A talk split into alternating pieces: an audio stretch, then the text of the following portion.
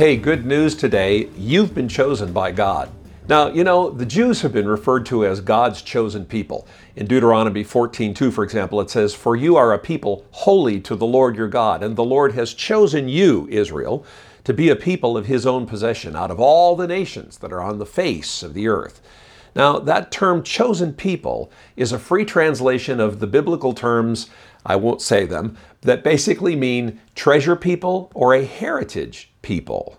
Now, one could get the idea that God was treating them, the Jews, specially and exclusively.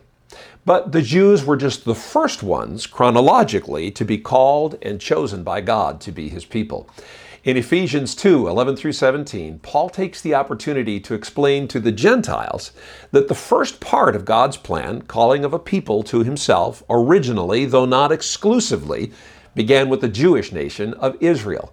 But God's plan to redeem and forever have a people from everywhere is a progressive one. And Paul is informing us that God not only calls both Jew and Gentile, but unites them into one people. Verse 11 says, Don't forget that you Gentiles used to be outsiders. You were called uncircumcised heathens by the Jews, who were proud of their circumcision, even though it affected only their bodies and not their hearts. Circumcision in those days was an outward sign that they belonged to God.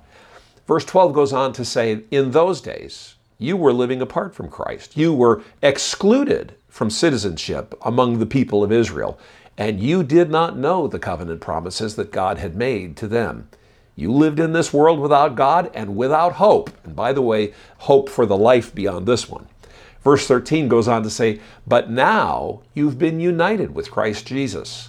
Once you were far away from God, but now you have been brought near to Him through the blood of Jesus Christ. He goes on in verse 14 to say, For Christ Himself has brought peace to us.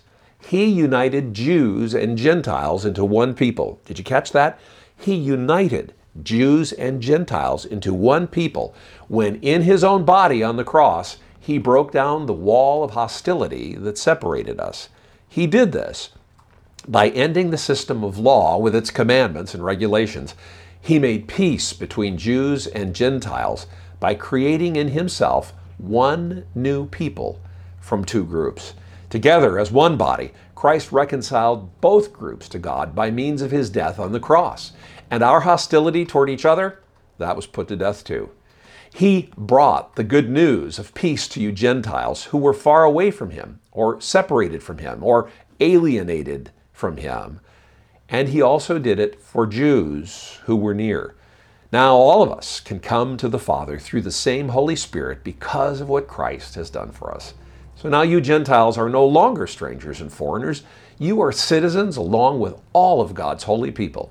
You are members of God's family.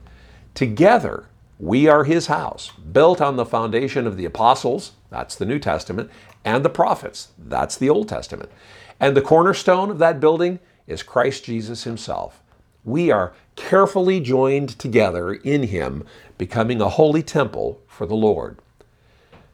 I'm grateful that God planned on including you and me as His chosen people. We are not Plan B. He intended all along that all people, Jews, Gentiles, everywhere, would be reconciled to Him and reconciled to one another as one people, one of God's chosen races. Lord, we thank you for including us in your plans. That when we weren't looking for you, you came looking for us. And through the blood of Jesus and what he did, you have united us with all people, Jew or Gentile, who profess Christ as Lord. We are your people, the sheep of your pasture, and we give you thanks for making it so. In Jesus' name, amen. Keep the faith.